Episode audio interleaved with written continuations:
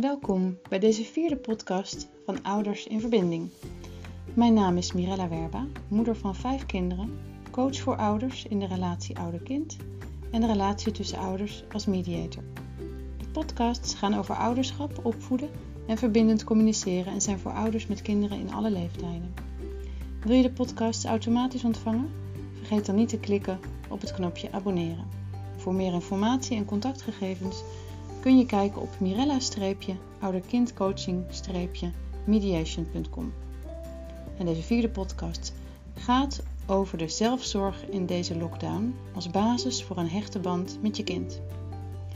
Nu deze vakantie is getransformeerd tot lockdown, zijn hier twee podcasts die je inspireren over hoe je in deze tijd van intens samen zijn de band met je kind kunt versterken in plaats van door spanningen en confrontaties een afstand tussen jou en je kind te ervaren. In deze vierde podcast gaat, gaat het over de zorg voor jezelf. Waar heb jij behoefte aan? En hoe krijg je een gevoel van controle over de situatie in plaats van een gevoel van overleven? De zorg voor jezelf is de basis voor een goede, positieve relatie en hechte band met je kind. En de vijfde podcast zal dan gaan over de zorg voor je kind. Waar heeft je kind eigenlijk behoefte aan? En hoe combineer je deze tweede behoeften van jezelf, de zelfzorg, en de behoeften van je kind? Hoe stem je die op elkaar af? Zodat je in rust en harmonie samen kan zijn en je dichter naar elkaar toe groeit en je het gevoel hebt dat deze periode je iets geeft in plaats van dat het je iets afneemt.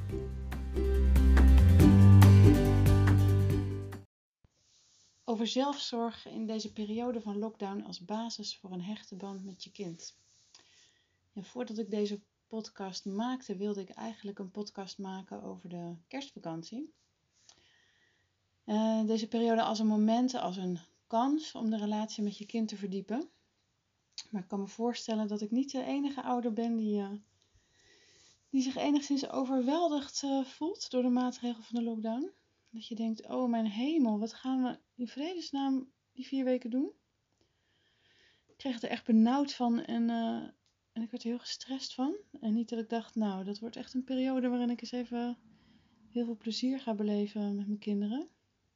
En ik wil je in deze vierde podcast helpen, inspireren om dat gevoel van stress uh, en overleven te transformeren in een gevoel van controle over de situatie.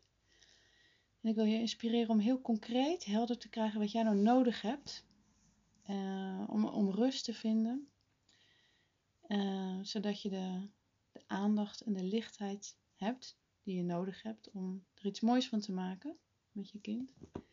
Zodat je kind krijgt wat het nodig heeft en zodat jij krijgt wat je nodig hebt. En jij en je kind dichter naar elkaar toe groeien. En de vertrouwensband versterkt wordt en de, de band hechter. In plaats van dat je een afstand ervaart door de stress en de conflicten, etc.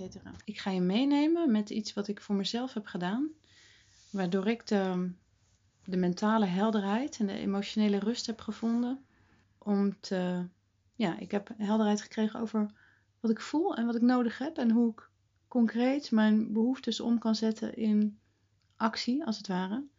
Zodat ik het gevoel heb dat ik de situatie weer onder controle heb en ik heel bewust aan het creëren ben. Mijn voorstel is dat je pen en papier pakt en dat je gaat schrijven. Het is maar heel kort, maar mijn ervaring is dat het opschrijven op papier echt helpt om een bepaalde rust in je hoofd te krijgen. Mijn voorstel is dat je opschrijft hoe je je voelt en wat je behoefte is. Dus dit is eigenlijk een hulpmiddel in het verbindend communiceren met jezelf. In het verbindend communiceren gaat het vaak over gevoelens en behoeftes. Dus schrijf een paar gevoelens op Um, ik heb de oefening zelf ook gedaan en ik heb opgeschreven boos. Ik voel me boos, ik voel me machteloos, ik voel me moe en ik voel angst. En achter ieder gevoel ga je dan zoeken wat de behoefte is. En als je dat moeilijk vindt, dan kun je ook op het internet wel lijsten vinden. Als je googelt op verbindend communiceren, lijst met behoeften bijvoorbeeld, dan vind je vast wel wat. Want het is niet altijd zo eenvoudig om, uh, woorden te geven aan waar we behoefte aan hebben. Mijn ervaring is dat we dat niet zo erg geleerd hebben in onze samenleving.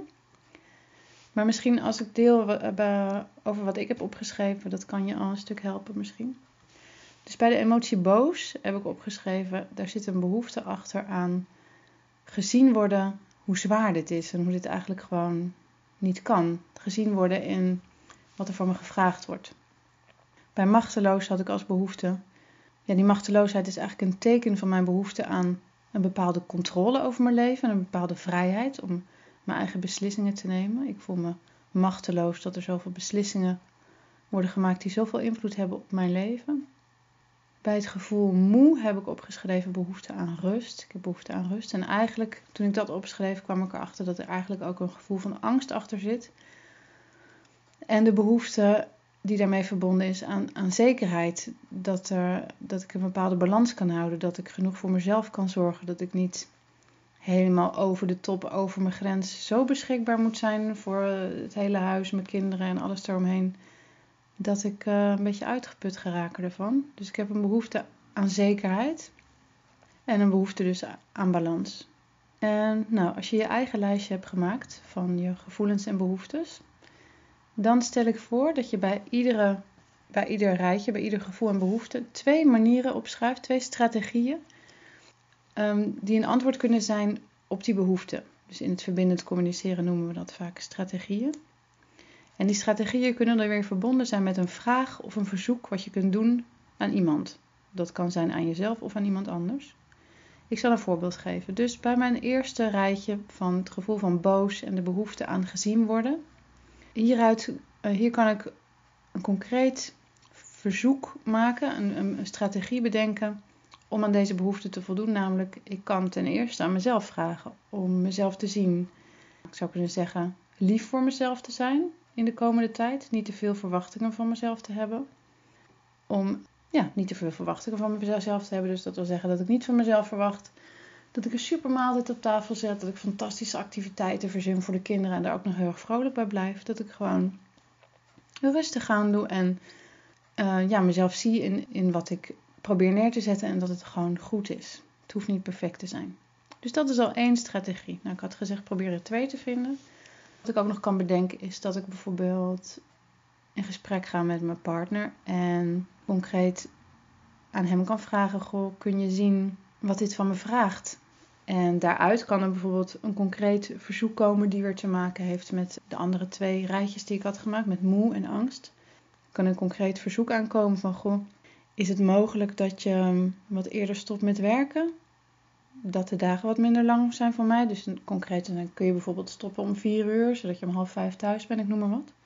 Het is heel belangrijk dat je je verzoek concreet maakt. Dus bijvoorbeeld een verzoek als zou je me willen helpen, dat is, dat is niet concreet. Maak het echt concreet en meetbaar. Dus dat, je echt, dat de ander precies weet wat je van hem vraagt en dat hij daar ja of nee op kan zeggen. Ik zal het rijtje nog afmaken bij mijn, bij mijn rijtje over het gevoel machteloos en de behoefte aan controle en vrijheid ja, dat is denk ik verbonden met wat ik net zei. Een strategie die ik kan bedenken is dat ik aan mezelf vraag om, om te zien dat in het stukje wat ik over heb, ik nog best enigszins controle en vrijheid heb.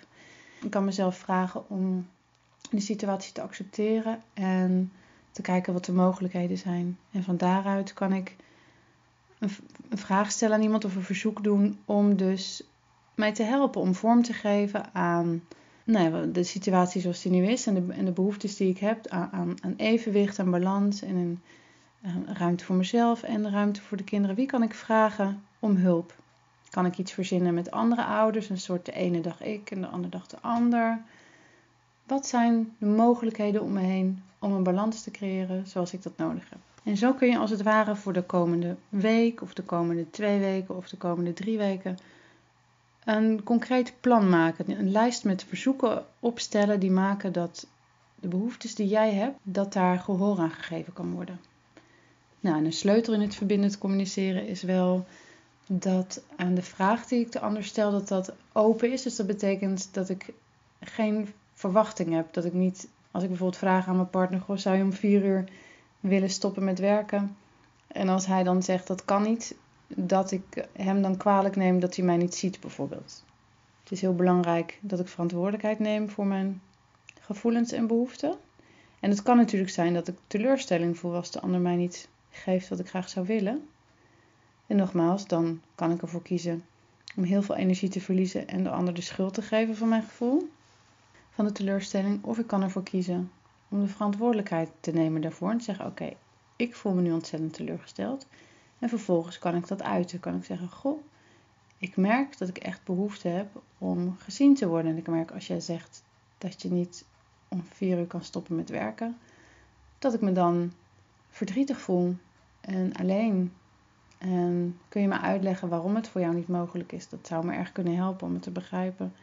Als ik begrijp waarom je niet kan, positief kan antwoorden op mijn vraag, dan helpt het misschien om minder teleurgesteld te zijn. En eigenlijk ben ik ook een beetje boos. Misschien ben ik dan ook minder boos. En zou je me kunnen zeggen of het klopt dat je, dat je wellicht niet ziet hoe zwaar het is voor mij? Of interpreteer ik dat alleen maar zo? Dus je kunt gevoelens die je hebt zeker wel uitspreken. En ook ja, dus koppelen aan je behoeften. En je kunt het dus gebruiken als middel om elkaar beter te begrijpen. Ik hoop dat het jou net zoveel rust heeft gegeven als dat het mij gegeven heeft.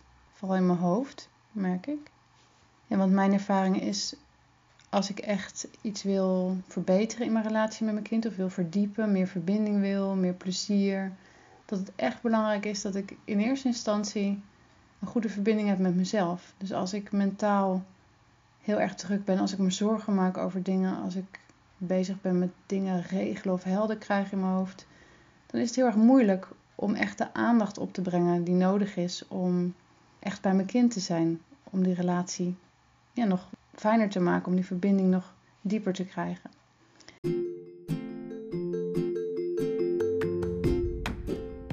Tot zover podcast 4. Dat ging over het zorgen voor jezelf. In podcast 5 zal het gaan over de zorg voor je kind. Om echt helder te krijgen waar je kind nou eigenlijk behoefte aan heeft.